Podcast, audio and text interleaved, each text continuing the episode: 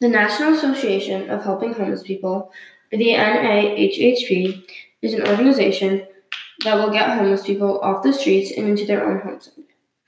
The NAHHP will take people off the streets and into a homeless shelter. There they will get assistance to find a job.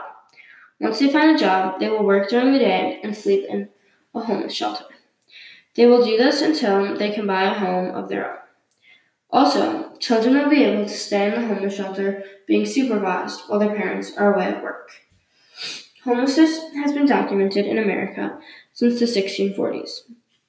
Reasons that people have been homeless throughout the years is industrialization, wars and subsequent problems, natural disasters, racial inequalities, medical problems, widowhood, and the values of a nation as represented by their policies.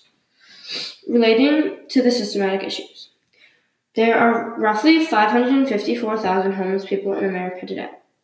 All of these people have to sleep on the cold sidewalk under a bridge or tree with all their belongings in a plastic bag.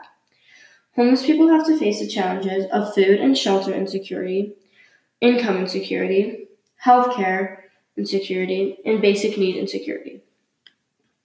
There are also many court cases open involving homelessness.